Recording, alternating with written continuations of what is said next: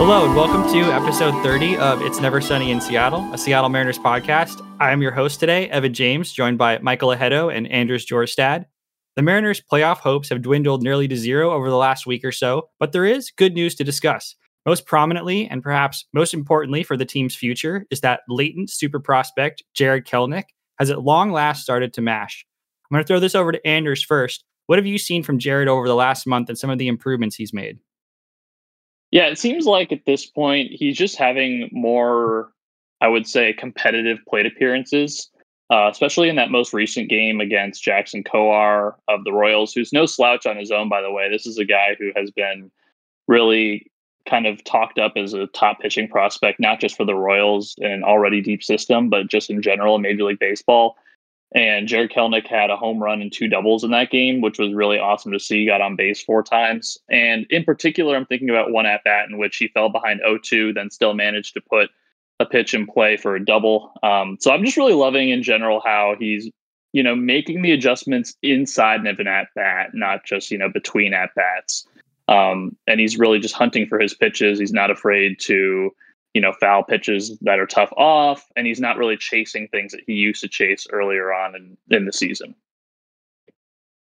Mikey, same question over to you. Jarred's average is up over two fifty. His I S O is up over a thousand. It kind of feels like in a lot of ways, this is the prospect we always hope to see this year. What do you think from him going forward in terms of sustaining this approach?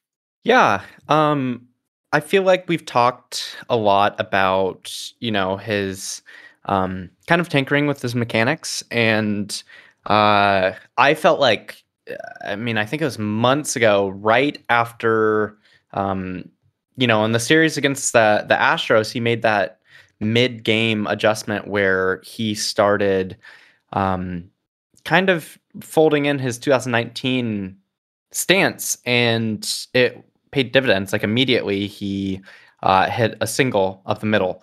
And for some reason, he kept kind of just fading back into, um, you know, what he was doing before. And I think I tweeted about this like maybe five days ago, and he's been kind of going to it and going away from it. But the more that he uses, you know, a more nineteen or a two thousand nineteen-ish stance, the better he, I think, the better swing decisions he makes and the better contact Um, he makes, both in, you know, just actually making contact, but also contact quality. Uh, and what I've seen is that he's um, really doing that same thing where he's got a lot of movement in his hands. And I think his timing is better and his, his swing rhythm. He, um, I mean, before it's just, it's so weird, like with the little rock he's got, he like isn't in sync. He's got a big leg kick, and it's like there's no there's no tension that he's building up in his swing. At least it seems like to me. And I'm you know I'm not. I feel like Joe Doyle or John Troopin or Kate Pruser, they're all you know better at this than I am. But uh, he's not creating like you know a lot of tension to be able to to impact the ball. Um, With his two thousand nineteen swing, I think he's be- he's better able to do that because not only is his timing better, but he's also like getting his hands down and his barrel into the zone uh, better. So I really think it's legitimate. Like I, I think that what he's doing right now is is the you know the hitter that he probably could have been all season, uh, or at least for the the majority of the season. He just hasn't been able to do it consistently. So. Um, yeah, I, I really think like, I hope he's noticing that this is working. Um, I noted that his swing looks a lot like right now, his two thousand nineteen swing, but as he gets into his load, it starts to look like what he's been doing, um, you know, coming into the season, the early season. So maybe it's kind of like meshing, you know, both of them together, because obviously there's a reason why he's doing, um, you know, going with why he was going with the swing before. And, and people have insinuated that it's kind of to get to those flat vertical approach angle fastballs at the top of the zone. And maybe that's true, but um, he's been hitting well by fusing them together. So I'm really, really encouraged not only by, you know, the outcomes, but also the process. One thing I would also like to point out is that this month has been one of the toughest months schedule-wise for the Mariners. They played the Red Sox, the Yankees, the Blue Jays, the A's. Um, and so this is not like he's, you know, doing all this against the Royals, which he did, obviously, you know, he's had, he had a big series against Kansas City, but a lot of this has been against these really tough teams that the Mariners have had to face as the season has come to a close. So, um, that's really encouraging to see him performing on a big stage and performing, you know, during a time when the Mariners really needed him. Um, obviously I think it's pretty clear, as you mentioned at the top, that they're probably not in the playoff chase anymore. And that kind of stinks for Kelenic as he tries to, you know, further his development. I think it would have been really cool for him to experience a taste of the playoffs in his first season, uh, just like it would have been for everyone to taste the playoffs. But maybe this will give him something to, him and everybody else, something to kind of shoot for next year, to know that they were so close and know that there's not that much more, in theory, they have to accomplish in order to get to that point. A little follow-up on that. Um, I guess I'll throw this over to Mikey first. Uh, so Jared had this quote about his career so far has basically been like him speeding up I five at eighty miles an hour, passing people, which is really used to say that he's always been the best everywhere he's played his entire career. And, you know, he phrased this season as it's a crash in the middle of the highway and I just got to wait it out and get around it. Um, but this is the first time he's really struggled in his life. But what I'm hearing from both you guys is that it sounds like you believe that the issues he's had this year have been, by and large, mechanical instead of mental, and that his approach is fine. Um, would you say that in kind of a general sense, when you've seen him looking better over the last couple of weeks, um, that that's purely mechanical stuff more than anything? I I think that, you know, they're they're related. Um, I think that they began be, began you know as as mechanical. Um, probably with, you know, the psychological and mental side of the game is obviously really underrated, especially as we begin to talk more about analytics. Um, but I think they just really compounded. And, you know, I, like the more I play any sport, uh, like when I go bowling or whatever, like I, I always start off doing well. And then I start thinking about, you know, my mechanics basically. And I always get worse over time. Uh, not always, but that's, you know, kind of the general thing. And I, I've never been as as at as good at anything as Kelenic is or has been, you know, a, a baseball player. But um, I really think that it began it began as a mechanical thing, and then it compounded into a really mental thing, and and you know, which affects the mechanics. Um, and so.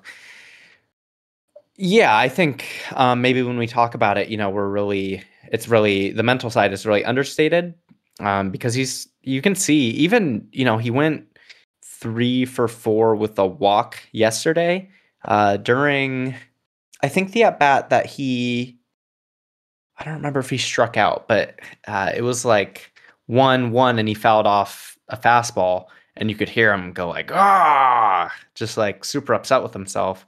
So. Yeah, I think it's it's been pretty difficult for him to to adjust to not being the best player on the field, um, and I think there's you know a lot to kind of that um, that analogy that he brought up about you know being on the freeway, whatever. Uh, but you know he's he's hitting fastballs now, and he's doing it like he hasn't at all you know this year. So I don't know I don't know what he's going to look like as an off-speed. you know, um, kind of ball hitter, but you just kind of have to hit them well enough and uh, be able to to take, you know, pitches that are out of the zone enough and crush fastballs. And that's what he's doing now. So it's really encouraging. A lot of this makes me really curious as to, you know, when Julio comes up, what his transition will be like. And every player is built differently. So for all we know, he's going to hit the ground running in like a Juan Soto-esque fashion and immediately catapult himself into being the best player in the lineup. But he could have what Jared's having right now.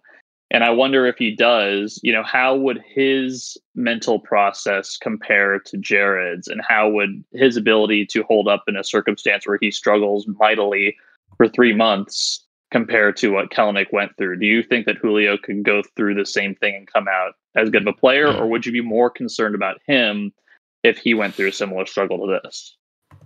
That's not rhetorical, right? No, it's not. Okay.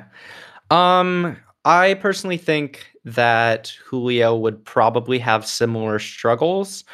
Um, I think he's a little more... He's not as hard a, on himself. Like, you you just watch him, and he has... It seems like he has, you know, a lot more fun uh, just playing the game.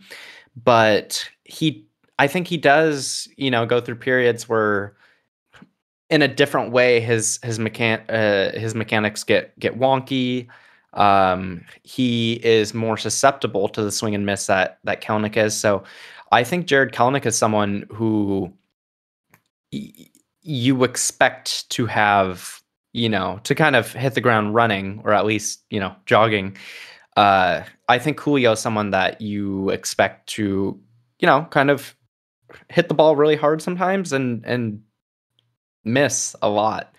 Um, so I don't know. I'm sure we'll get into it at, at some point, but I, I think I, I would like to see him get some run either in Tacoma or in the major leagues. And I right. think if you expect him up next year, you do that. You bring him up. Yeah. And I do expect him to wear a Mariners uniform at some point next year. Yeah. I think it's also notable uh, in, when it comes to Jarred that they are also moving him up the lineup in these final couple of weeks. He was kind of hitting in that seven eight spot for most of the last month or two, but he was hitting fifth against uh, Jackson Kowar. Um, and you remember when he first came up, they led him off. I feel like they're preparing to put him back in the leadoff spot maybe as soon as like opening mm. day next year. Mm-hmm. Um, I think they kind of showed their hand a little bit with where they see him in a you know, championship Mariners lineup, so to speak, is they want him to be their leadoff guy. Um, and I feel like that, you know, I don't know what that does to J P or whatever, but I think that that's what they're kind of prepping him for by moving him up in the lineup a little bit more to make sure he can continue these positive results in a more, you know, I guess, breaking ball or off-speed friendly part of the lineup where he's not going to be seeing as many mm-hmm. fastballs in theory. And you know, I, I've talked about, you know, essentially not having any qualms moving on from J P if if the Mariners get a Trevor Story or someone like that. But with his defense, I feel so much better about having J P Crawford on the Mariners if he's hitting seventh, eighth, ninth instead of leading off. Yes. And he's led off a lot this year. So, um, you know, I think I think leadoff makes sense for for Kelenic. Um He's I, he's still not, you know, your your prototypical guy where he hits for a really high O B P and steals a lot of bases, or, you know, has the ability to. But, um, you know, I, I think that is a good idea. I will say that part of the reason why he hit fifth is because Seager was out, but, you know, he hit fifth nonetheless. Mm-hmm. Yeah, we're going to get uh, into this a little bit later, but uh, there's some discussion that the lineup we saw last night is potentially a preview for next year with Seager out of it and with some of the roster shuffling. Um, my opinion on the the lineup spot is that he's probably not a leadoff guy long term, but they'll run him there for a little while to continue to get him more at bats. Um, and in terms of J P being a leadoff guy, it's almost entirely because he happens to be the highest average and usually O B P guy on the team. Um, which is less about J P being great or not great than the Mariners having a really terrible lineup, um, quite frankly. So, yeah, I totally agree. I think that Jarred long-term, I think, makes more sense the way they use kind of like Mitch Haniger in the second or third spot in the lineup, or maybe Kyle Seager. But I agree. I think they probably run him leadoff purely to get him at bats, purely to get him in there more than anybody else going forward. Uh, w- would you guys kind of agree that he may shift over time in that lineup spot? Yeah, and I think when you look at next year's lineup, it's very difficult, and we're going to get to this in a little bit, I know, to project it without knowing what is going to be there, because we know the Mariners are potentially going to be players for some big-time bats. And obviously, if you get a guy like Semien or Story, like that completely changes what you're doing with the lineup at the top. So, like, I think you can confidently say Mitch Haniger is going to be in that top third. And I'm not sure you can say that about anybody else for next season. Like, even Ty France, in theory, could be pushed down to like five or six, depending on what the Mariners acquire. Um, and I think a lot of that has to, you know, that will affect Kelenic also. If they go out and they get a bona fide on base speedster, and that's who they hit at the top, then maybe Kelenic becomes the two guy or the six guy. Like, it's really hard to know where he's going to fit, but maybe they're going to try him out at these different spots so he can get comfortable hitting at different parts of the lineup. All together. So we're talking about kind of where everybody might hit next year. We mentioned a little bit about the, the lineup we saw yesterday. Let's dig into that. So there was no Seager in the lineup yesterday. Obviously, like Mikey said, they moved Jarred up in the lineup. Um, it just, it felt like in a lot of ways for those of us watching, maybe a preview for next year. Um, the interesting thing is that they played Toro at second base and Dylan Moore at third. The implication there being that Their their intention is to run Toro out as a second baseman, even in the absence of Kyle Seager. Um, I'll kick this over to Mikey. What do you think of that? Is that a good idea? Should we be maybe talking about Toro more as a third baseman? Should we be rotating him more as a rotational player? Um, how do you feel about that change? Yeah, part of me wonders if the reason why Toro is getting so much run at second base is more of a versatility thing, and they want him to get as many reps there as possible. Um You know, especially just with with um, with Seager, you know, currently at third base. Uh, I, I I think we did talk about last week, you know, kind of the, the best spot for Toro. But uh, I think, you know, he deserves an offseason uh, to kind of, you know, get it figured out because he hasn't played very much second base. Um, but, you know, kind of what, what Anders was saying about, you know, signing a Semien or, or whoever, I think it really changes the complexion of what you do with guys like Toro, like France, like, you know, I think right now with, with France hitting so well and Evan White struggling for, you know, two partial seasons, uh, Ty France is your starting first baseman, mm-hmm. you know, to open the twenty twenty-two season. Uh, Toro, I think you have more leeway, but like I said last week, he struggled, you know, in the field, at least by outs above average, especially going to his left towards first base. Um, and again, I think that, you know, shifting has really changed what it means to be a fielder nowadays. You can kind of hide guys, right, especially at shortstop, more than you ever could. Um, but, you know, if you have a bunch of guys like Chris Flexen or Marco or guys that allow a lot of balls in play, um, you you do want, you know, strong fielders, and and you can't just throw J P out there and, you know, call it a day. So, um, I mean, he's not my ideal guy at second, but, you know, the, the batted ball profile is probably better at second than third. Um, it doesn't, you know, matter to me, but right now, like, he he's not, he's not hitting for a ton of power.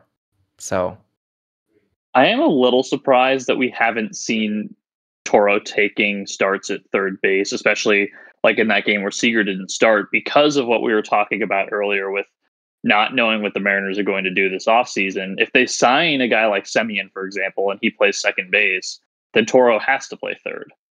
Um, you know, he can't he can't play second base. So mm-hmm. it, I'm, I'm very, I guess, a little bit confused by why they haven't been working him out there, at least to give him some looks. Um, at this point, though, I trust Perry Hill to do pretty much anything after he made Ty France into a seemingly gold glove caliber first baseman overnight. So, you know, maybe if they signed a Semien, they work with Toro extensively in the offseason and in spring training at third base, and maybe they make him into, you know, a serviceable third baseman by opening day, and even better as the season goes on. You know, I think that's still in the realm of possibility. And maybe that's something they're considering. Or maybe the Mariners know that they're not going to be in on like a Semien, and they say, they say instead, we're more likely to go for a third baseman or a guy we can turn into a third baseman mm-hmm. than a second baseman. And so we're going to make Toro our long-term second baseman and watch him get better at second now. Um, so I think that they might be showing their hand a little bit with what they're doing here. Pretty interesting that they haven't given Toro a single at bat at third, or, or I should say a single inning at third, like not mm-hmm. one. Yeah. He just, it, it hasn't been a discussion. They were going to put Luis Torrens out at third base one time, right. Hold him, but didn't consider Toro. So um, it's interesting to see where their head is at with that. But since we're talking about next year, I'm going to give Mikey the option here because there is yin and yang in this next discussion. We have two pitchers, both of which, whom I assume are going to be with the team next year, in Logan Gilbert and in Yusei Kikuchi. So do you want to start with the sweet or the sour of this discussion? uh, let's let's get the sour over with. Wow, okay. big, uh, big Olivia Rodrigo fan over here. But Mikey, tell us about what on earth to make of Yusei Kikuchi. Yeah, um, I mean, ever since he, you know, the the foreign substance ban came out, uh, he just has not been the same pitcher. He has not gotten his fastball back. Um, just to rattle off a couple stats, he's he's had sixteen games since then. Um, four point nine three E R A, four point seven seven F I P, four point one one X F I P. Or F I P, whatever you want to call it, uh, fourteen percent K minus walk percentage. Those aren't good numbers. Um, I mean, the the strikeout minus walk percentage is doable if you limit hard contact, but uh, he hasn't done that at all. He actually, um, like his home runs per nine is one point five seven, and that's not something that's just super uh, noisy. He's legitimately, like, on the year, um, his X W O Bacon is uh three I think three ninety-three. Um yeah, so uh that's above league average. Um actually let me see. Yeah, four thirteen. That's that's well above the league average. That's like fifty points above league average. So um so is his barrel rate. It's almost twice league average. Uh so I don't know. There's a there's a lot of work that needs to be done with Yusei. Um I mean, again, lost his fastball. Uh, added, he dropped his arm slot, has added a ton of arm side movement to it, which isn't good. Like, if you look at guys like Dustin May, they have just these, you know, demon sinkers, demon fastballs. And you expect with such significant movement that they, that they miss bats. But the point of a sinker is to kind of run in on the hands of guys, um, and break bats to create weak contact. Um, that means guys are going to make contact with, with the ball a lot, and, and guys have, you know, he hasn't missed as many bats since then. Um, he also just throws in the zone way too much, uses a cutter that just, in my opinion, isn't a good pitch.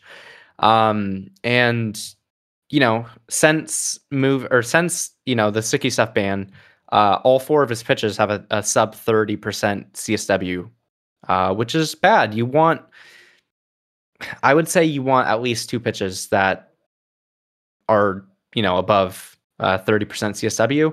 Um, and that hasn't been true. His his cutter gets put into play twenty-two percent of the time, which is, is really high. And he throws that pitch, um, you know, more than anything else aside from his fastball. So there's just so much, so many tweaks that need to be made. He needs to raise his arm slot. He needs to get his fastball back. Um, he needs to throw his slider beneath the zone.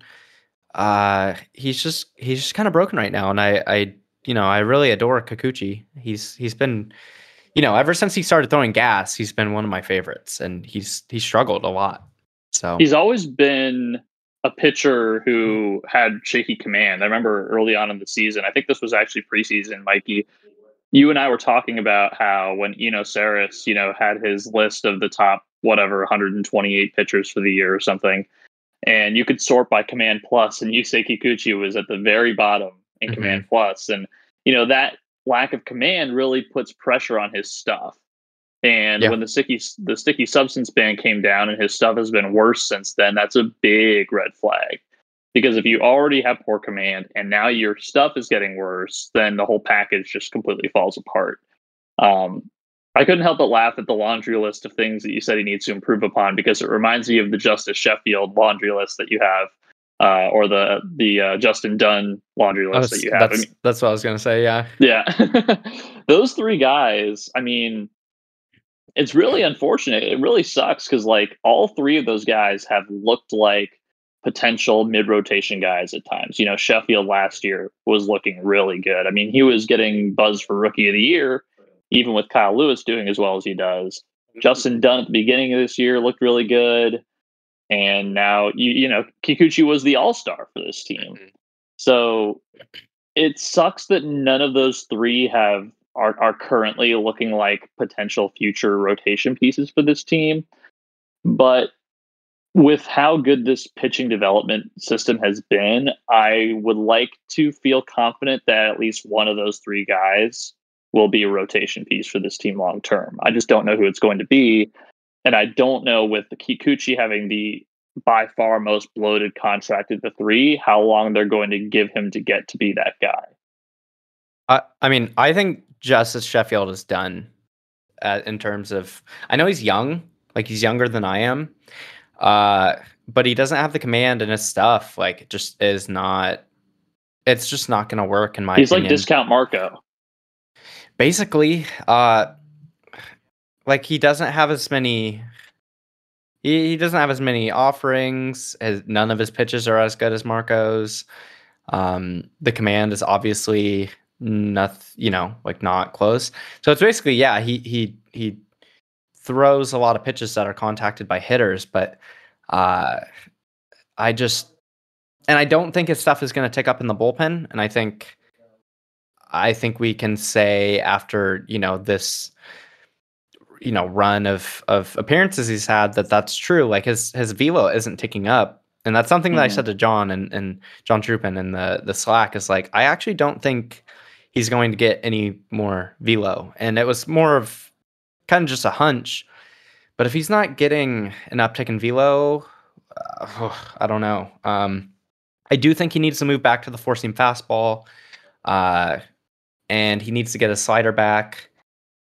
Something needs to be done, but I, I think his his days of being um, a starter are, are probably over. And I, you know, I don't mean to, I guess, be mean about it. It's just, I think the the reality of, you know, his future.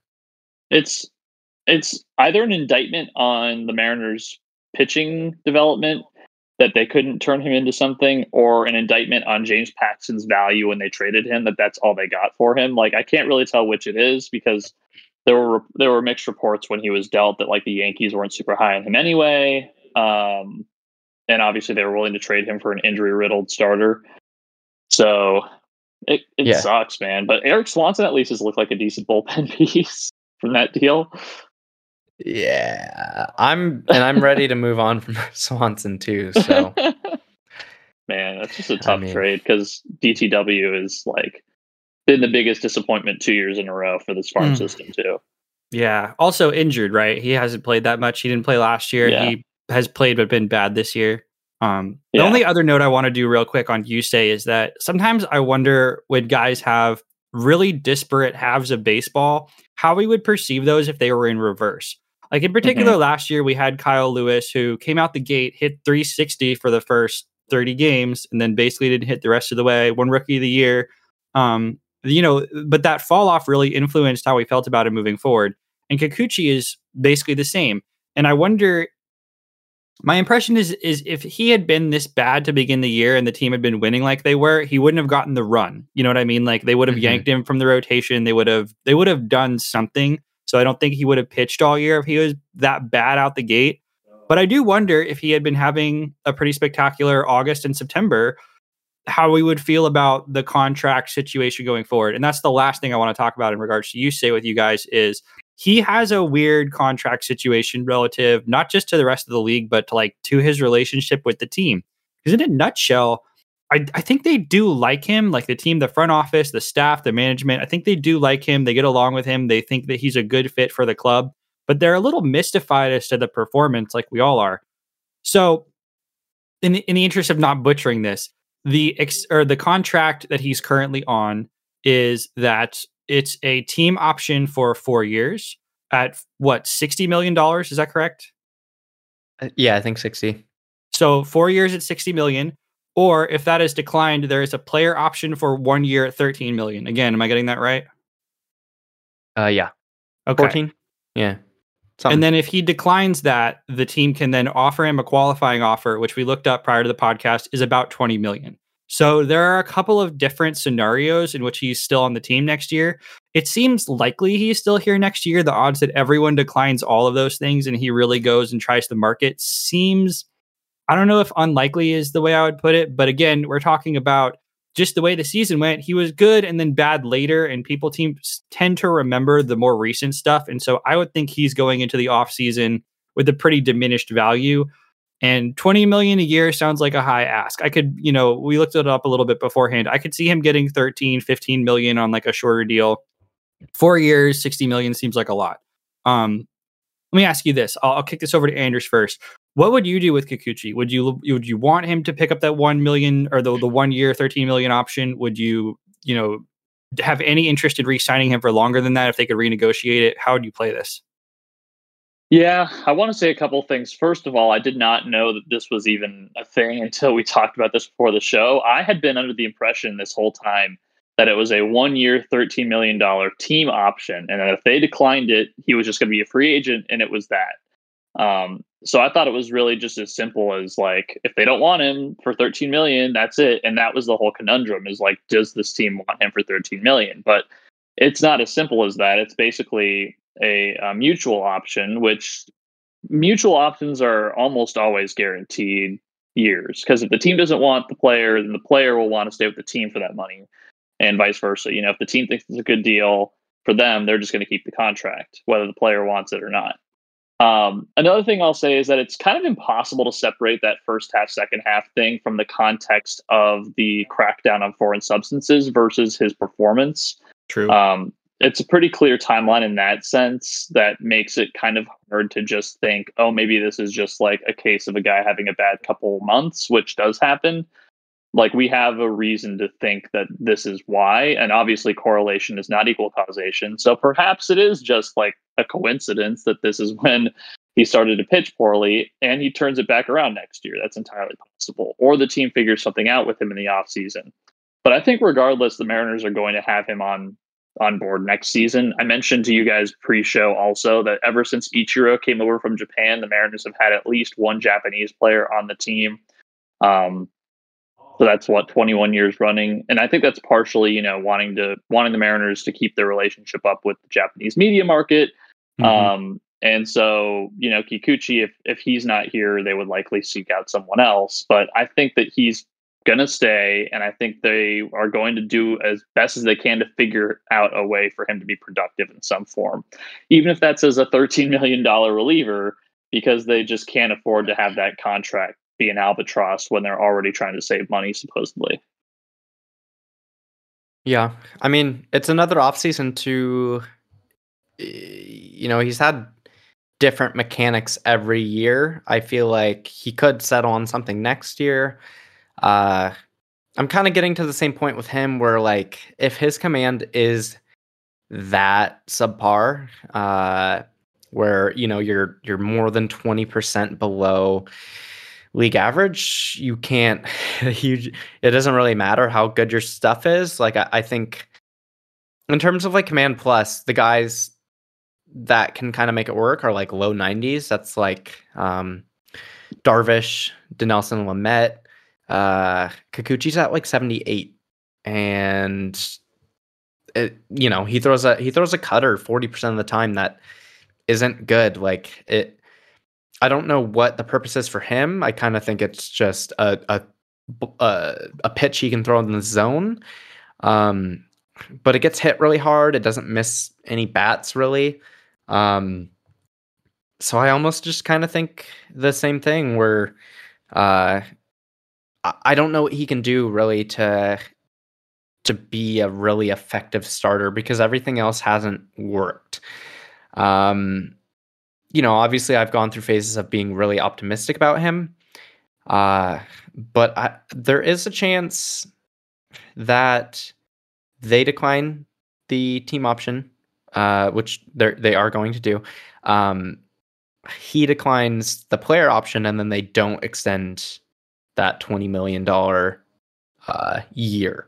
Mm-hmm. Um, because, you know, if, if they don't think that anyone's going to sign him, Um, maybe they don't want to risk him coming back on a twenty million dollars contract, because they can, that money can go a long way, uh, even though it's just for a year. So, I mean, especially because if they don't extend that, and he doesn't sign elsewhere, they can bring him back. And I, I kind of wonder if he's could be a potent reliever. Yeah. Actually going to pose that question to you. What do you, just his repertoire is kind of weird anyway, and the command seems like a problem no matter where he is, but does any of this play up in the pen at all for any price? Um, I mean, we can look at, you know, what his whiff percentages look like uh, by inning, and, you know, I'm pulling that up right now. Uh, it's kind of weird. It seems like all of his stuff is like he is at his best in the fourth and fifth innings. But is that is that the best way to look at that when you consider the fact that, like, he knows he has to pitch multiple innings when he's starting, and if he's a reliever, he knows that he's only out there for a short stint, so the mentality is kind of different? I just yeah, I mean, I think it's one way to look at it, but um I mean, like, his slugging percentage is is better on his fastball in the fourth and fifth innings than any other. I mean, I, and I'm only looking at twenty twenty-one. I should be looking at at probably twenty twenty-two. But yeah, I mean, it looks like he's at his best overall in the fourth and fifth innings. I'm I'm sure, you know, a, a change in mentality would be better, but I mean, just in general, that I think that's something to to to think about, you know, in terms of uh for the team. Like, it's the, it's like the Felix thing. He would really struggle in the first inning and then kind of coast. Um, I wonder if there's something there in terms of Kikuchi, right, too. Well, the, the way I'm thinking about that is, like, maybe he's best in the fourth and fifth inning because that's when he is letting out the last of his effort, because he knows that that's probably going to be his last couple innings. As opposed to if he was a reliever, he could just channel all that into one inning of effort. Um, in terms of velo, he really is steady at ninety-five uh, for the duration of the game. Really, he actually ticks up a little bit in the sixth and seventh. I don't, I don't know what to make of that because it's a small sample. But, um, yeah, I mean, correlation isn't causation, right? But, uh, uh, just looking at this, there's nothing to suggest that he would be better in a more limited role. But I, I you know, I, I think he would be. I think he would sit at a higher velo. Um, But if he's throwing this fastball that he is now, it doesn't matter. Um, he just becomes, you know, pre-twenty twenty-one Dustin May, which is a good contact limiter. But is that what you want out of your, you know, your expensive bullpen guy? I don't know. Uh, it's also worth noting how messy the bullpen picture looks for next season in a good way. The Mariners have a lot of really good options for next year. And I don't know if they make room for a Kikuchi in the pen or not, given what they already have to work with. And, like, with Dunn potentially being a reliever long term, and with the guys they have coming up through the minor league system, you know, there's a lot of guys jockeying for those spots. I think they would probably make a priority for Kikuchi in the bullpen with his contract, but I don't know if that's a good thing or a bad thing. Yeah. Yeah. And you'd have to think they're only going to put him in the bullpen if he is catastrophic, frankly, right? Because we're at the point where, just based on his his value, his previous success as a starter, the amount of money he's paid, it makes sense to give him run in the rotation, and you're only bumping him to the bullpen if you have better options in the rotation, which we don't, or if you, you know, he just isn't good enough to stick there. So it's an interesting thought, certainly, but the reality of him getting there would probably mean he has to be quite bad Um, for an extended period of time in the rotation. So that's not a future I'm all that excited for.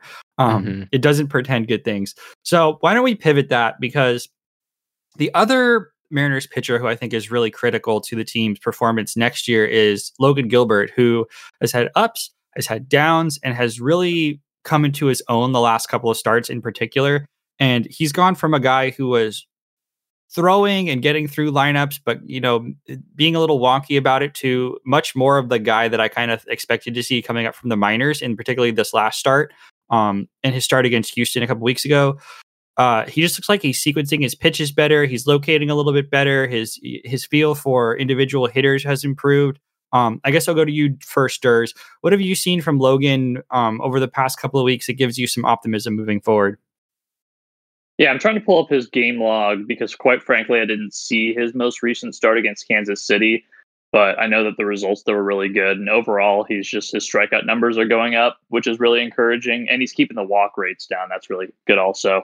But in general, it's just re- really good to see him getting deeper into games also, because, you know, especially as a rookie, and you want to, you know, they're probably managing his innings to some extent, although they haven't hit that cap yet. And there's only two weeks left in the season. But the fact that they're just letting him run out there is really, really encouraging. If they're just letting him ride and kind of ride that success, and also portends well for next year when you think about innings caps are often informed by the previous year's innings. And so if they're every inning that they let him throw now just increases what will likely be his cap for next year, which is really good if they want to contend next season. But I think if you're looking for like more scouting stuff, I, I'm curious what Mikey has to say. Um, I mean, one thing that I've noticed, he's he's got some really interesting things going on with um, kind of his his release point. Um, we know that he's, you know, really been tinkering with his um, slider, which has kind of, I, I don't want to say it's been turning into more of a cutter, because I think he's throwing two separate pitches. Um, I think he's throwing kind of a, a slider cutter hybrid, and, and, you know, kind of his, his slider from before. Um, but yeah, in terms of his release point, his, his slider, it used to be a really low release slot, and it's kind of turned into the higher one that he throws, you know, his, um, his curveball and his, his fastball out of. So, um, I mean, it's, I would have to look at, uh, you know, data from, well, I'm sure I could, I could pull data from, uh, kind of when he throws from certain release points, what his kind of pitch properties look like. Um, but I'm kind of wondering if that's a grip thing or more of a release thing. Um, you know, kind of like a, a grip manipulation, like if he's just holding the ball a little tighter, a little looser sometimes, or if it's, you know, a, d- a whole different grip. Um, but I, I think it's something to watch. I think the, you know, the slider cutter is something that I kind of pointed to really early on, is that, you know, he's got the big loopy um, curveball. He's got the changeup, which I really like. He's got the slider. Um, I was thinking, you know, he needs to fold in something a, a little harder to, to go with this fastball, and that's a cutter. Uh, and he's done that, but I, I, you know, I think it's helpful to mix in, but I, I don't think that, you know, right now, like, he doesn't look like the guy that was really sold to us. Um, I think his fastball's been much more hittable than we've talked about, and I think that's going to continue to be a thing, uh, because the shape of his fastball is is pretty generic, you know, despite the extension that he gets, despite the ride that he gets. Like, uh, I think it's a pretty standard look.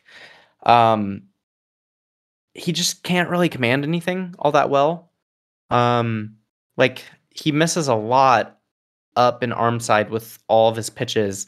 And even just like if you look at his changeup location, the most common location is like kind of elevated to his arm side, um, which isn't where you want to throw a changeup. So he's been making it work, uh, and I'm still, you know, somewhat optimistic about him. But like, he can't land the curveball at all. He doesn't throw the changeup all that much. Like, there are games where he throws, um, you know, the uh, the fastball seventy percent of the time. So um, I'm optimistic, but I, I think he needs to make some tweaks, you know, over the offseason.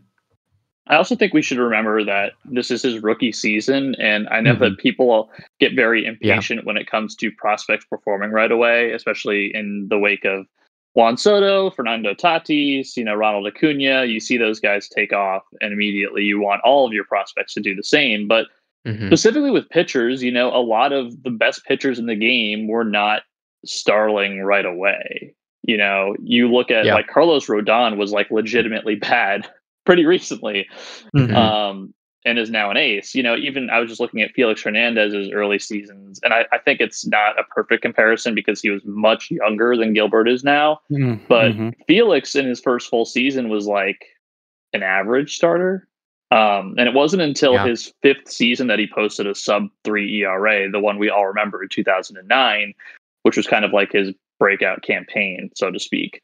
So you know, to see Gilbert even be in the consideration for like, is this the Mariners' best pitcher in his first season, not even first full season, because he didn't come up until June, like, is really impressive.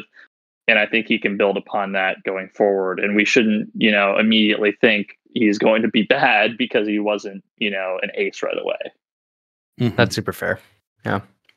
And with the Felix comparison too, it's important to remember that young pitchers change pretty rapidly. And, you know, we saw this really last year with Justice Sheffield being a diff, you know, an entirely different pitcher one year to the next. Um, but Felix came in as a guy who was throwing ninety-seven, ninety-eight gas, and the rest of his pitches were good, but not necessarily overwhelming. But, you know, he just had such an incredible repertoire that he made it work. But he really didn't turn into Felix Hernandez, the king, until he had five plus pitches. And obviously you don't expect anyone to have five plus pitches. That's insanity. And that's why he was a generational talent in every respect.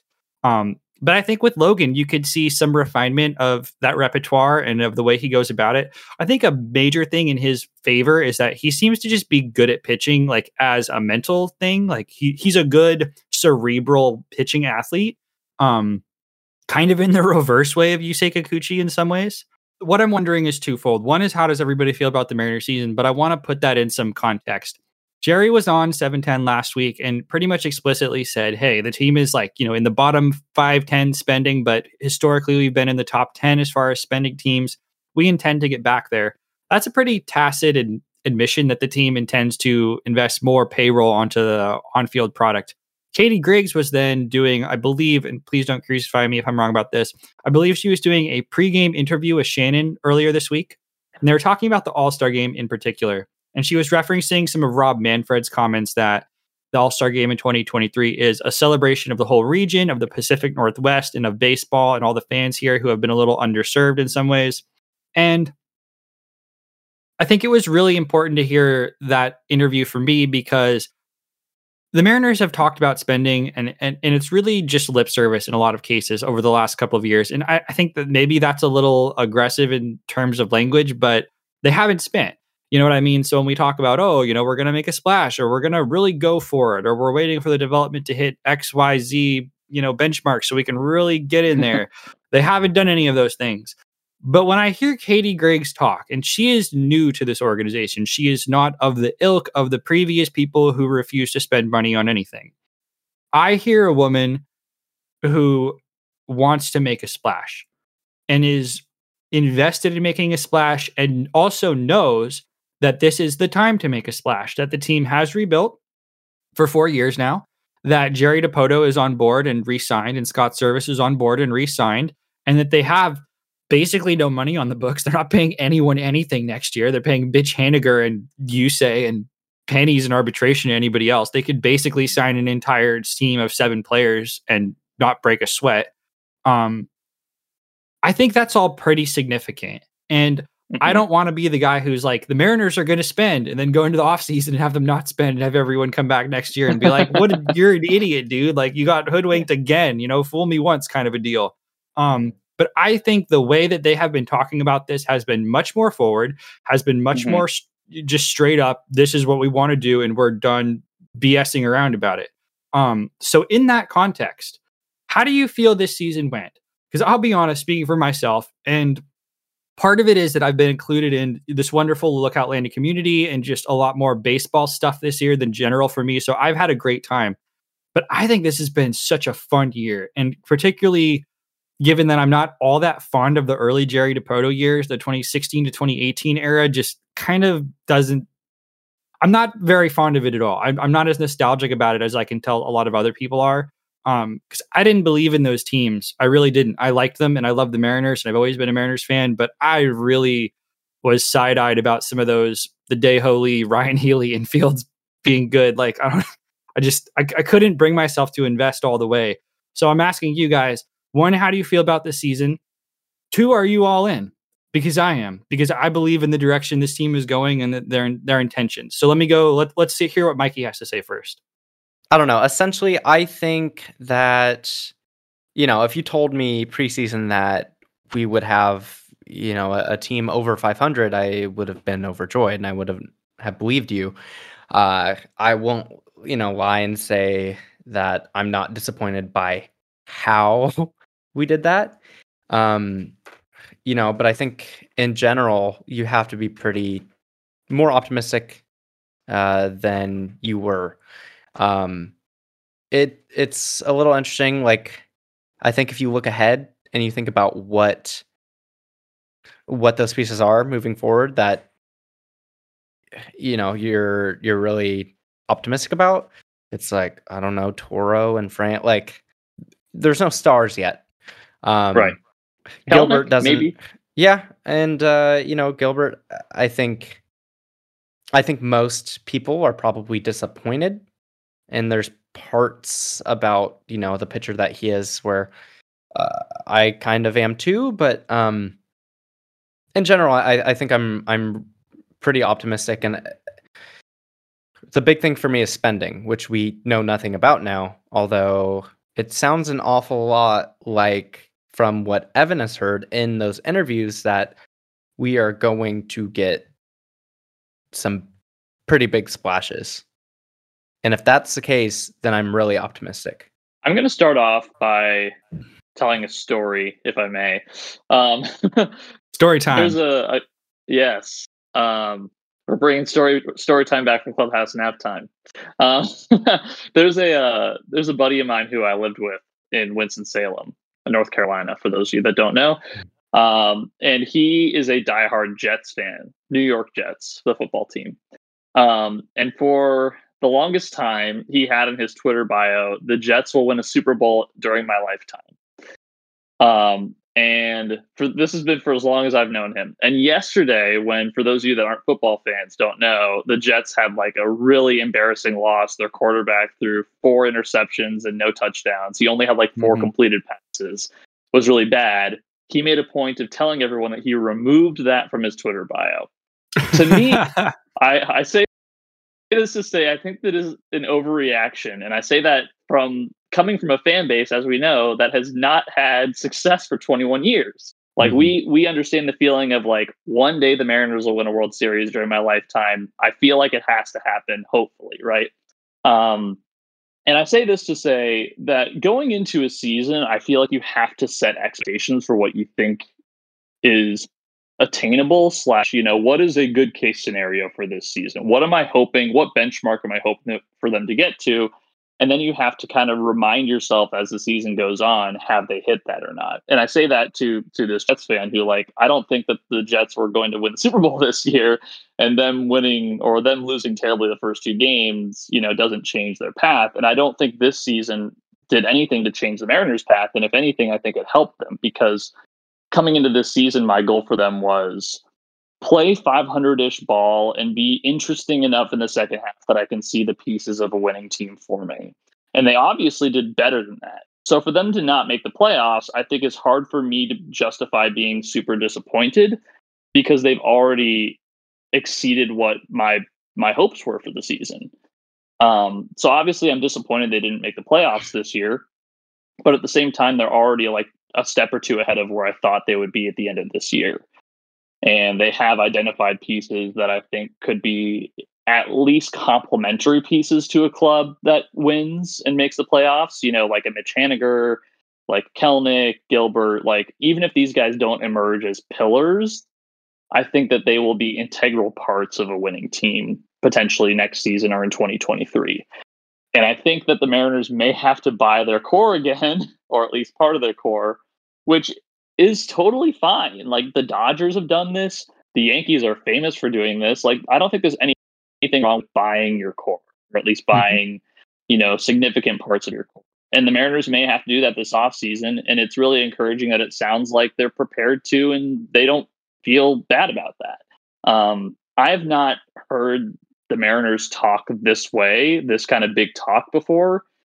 And because of that, I don't feel like they would talk this big talk and then they would do nothing. You know, like Jerry DePoto, I think this trade deadline gave us an example of, you know, he told us, you know, there's a couple of moves coming, but he didn't say they were going to be like big seismic moves. And he also, you know, after the Diego Castillo trade said, like, we might be done. You know, he he kind of led us to what the expectations were. And at this point, they are setting the expectations pretty high, that I think they know they cannot fall short of them, even if it means spending much more money on a player than they were hoping to spend.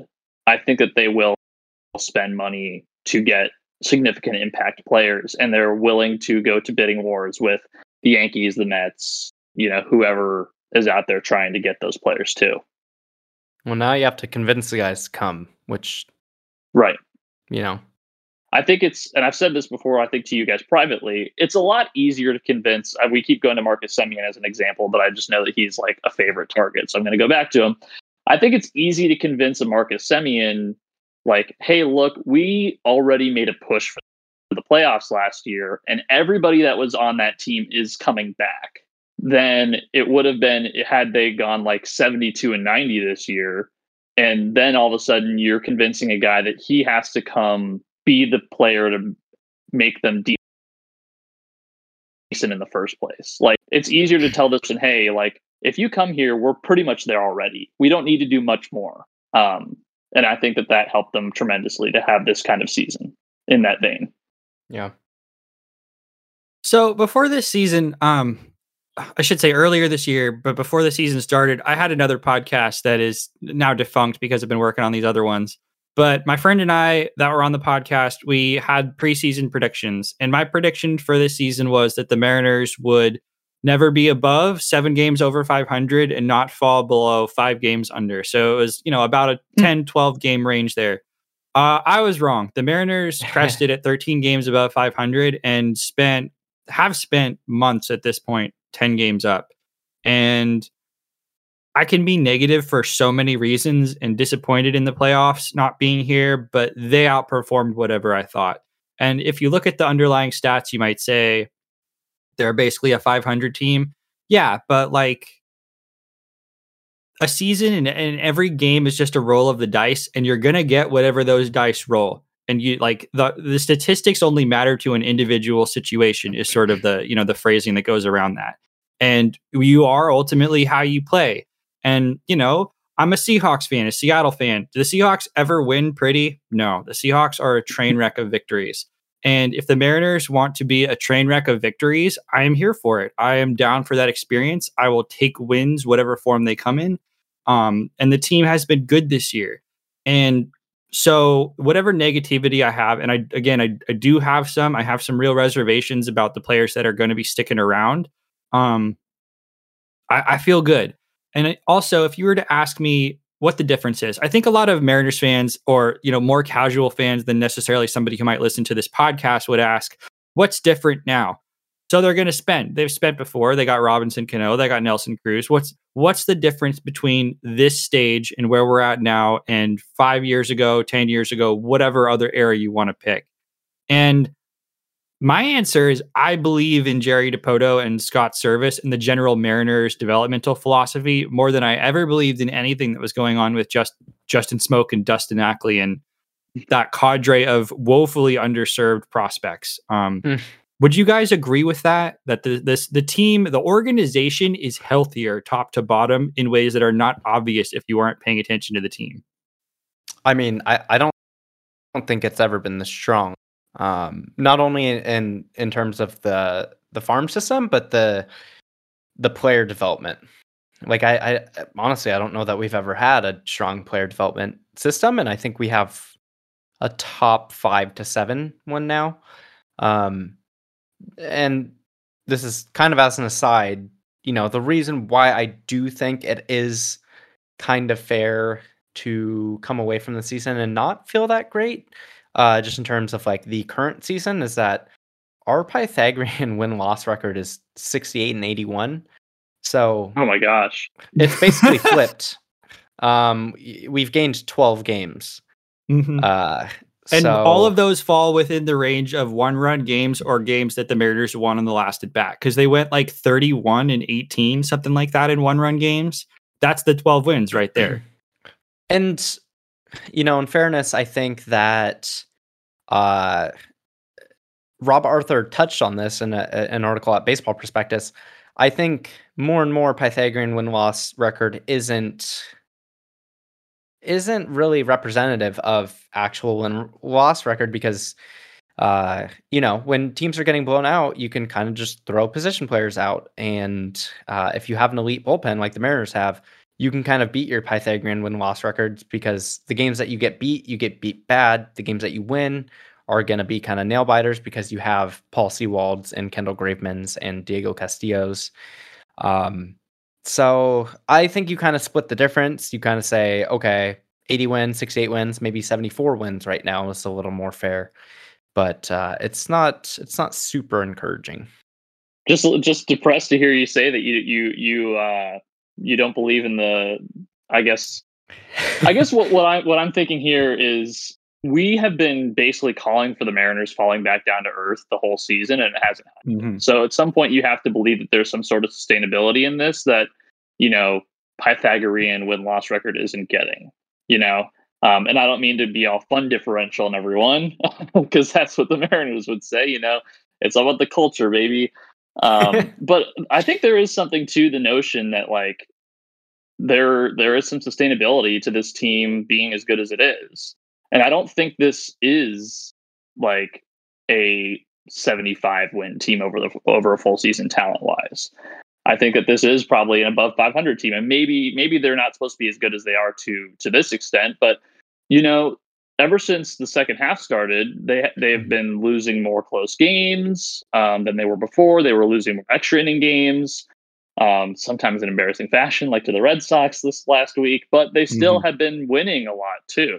You know, they've still been staying in the hunt, and maybe they didn't ever make a push to the playoffs or into the playoff picture itself to a point where they were holding a wild card spot in any day during the second half of the season, but they've been in it and they've fallen down, you know, to four or five games out of it before multiple times and then climbed back up to two games out. You know, they've had a, a big like up and down stretch, and every time they've crested downward, everybody has predicted, oh, well, this is where regression is setting in. And then they, you know, they say screw regression and they come back. Mm. Um, so I I think that, you know, and with how good we think the bullpen will be next year, I think that there is an expectation to some extent that they can repeat some of this, um, you know, run differential defying win wins uh, next season. Yeah, um, I think that's true. It's just uh, the bullpen being your best, you know, position group isn't very encouraging, and also right. It's the noisiest, you know, group in, in, in baseball. Mm. So uh-huh. uh, I definitely think there's something to it, and the bullpen should only get better next year, but also they're betting on a lot of a lot of guys coming back from injury. They're betting on Paul Sewald being the same player next year. They're betting on, you know, Diego Castillo, uh, you know, kind of returning back to two thousand nineteen, two thousand twenty form. But yeah, I, I think I think in general, I would call this a legitimate five hundred or better team. Mm-hmm. I think the last point I would make on that subject is that I've mentioned this multiple times. It goes way under the radar just because the team wins in sloppy and strange fashion anyway. Uh, our defense sucks so bad. Like our it, it like it doesn't get talked about, but the Mariners defense is J P Crawford and like wings of a prayer. Ty because Ty France, Ty France being legitimately uh. one of the more valuable defenders at first base is both a staggering, like wonderful development and also just horrifyingly bad news for the rest of the infield. Um, but it's mostly they, the outfield that's been bad, right?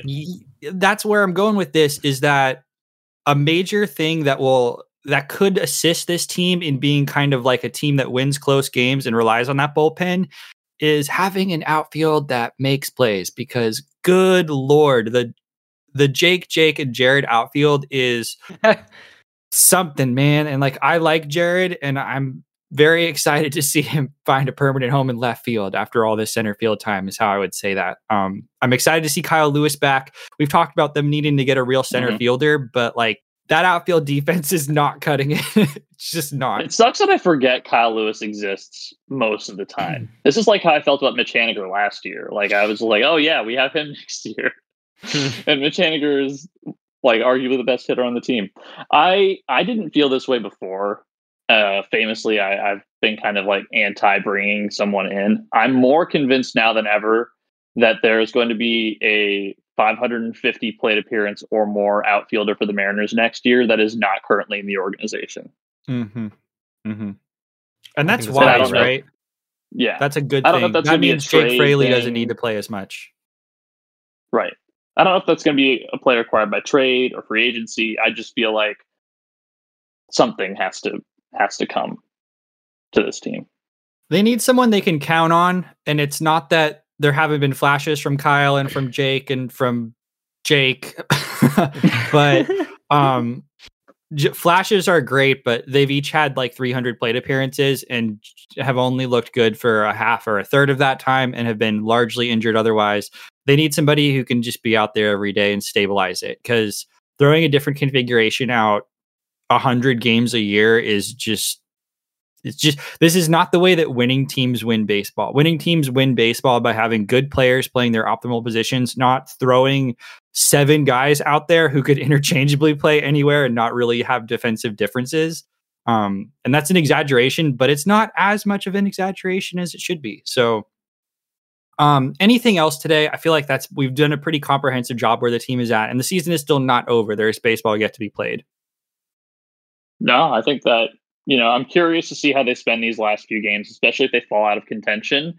I'm looking for what they do with the lineups, you know, maybe the day the Mariners are mathematically eliminated, because that's going to be, you know, there's going to be a couple of games at least. And do we see Toro at third base? Do we see Torrens at third base finally? Do we see, you know, players, Mitch Haniger in center field or something? You know, I'm curious uh, to see how they change, change the uh, alignment in some way. Um, yeah, as a test for next year. My eyes are mostly going to be on Jarred. I think that's really, I mean, because it's one of the most make or break things. I think it's Jarred, Julio, a couple of, I think really the, the starting pitchers coming up. So uh, continuing to track the minor leagues, uh, watching Jarred. Um, I don't know. I think that's mostly it. We didn't actually get to mention this, but I did want a quick prediction. When do you guys think we see Julio in the big leagues at this point? And obviously this is a big shifting thing, and I'm sure we'll talk about it during the offseason. My guess is like May twenty twenty-two. I would guess a little after. I would say June or July. I'll be conservative and say July.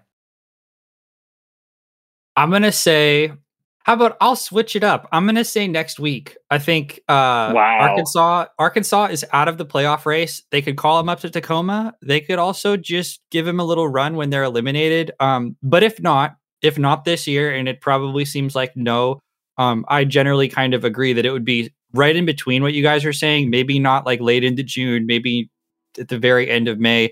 I think the Jarred timeline is kind of what I would expect, maybe a little longer because they rushed Jarred a tiny, tiny bit, it feels like. But um, yeah, basically that. Um, but yeah, I think that's going to be it for us today. I'm Evan, and you can find me on Twitter at Evan James Audio. You can find Mikey on Twitter at Dis Thy Mikey. You can find Anders at Anders Jorstad. You can find the podcast on iTunes, Stitcher, Apple Podcasts, Spotify, wherever you get your podcasts, wherever it is you stream. Additionally, please support the podcast on Patreon at patreon dot com slash never sunny in Seattle. Thank you for listening, and go Mariners.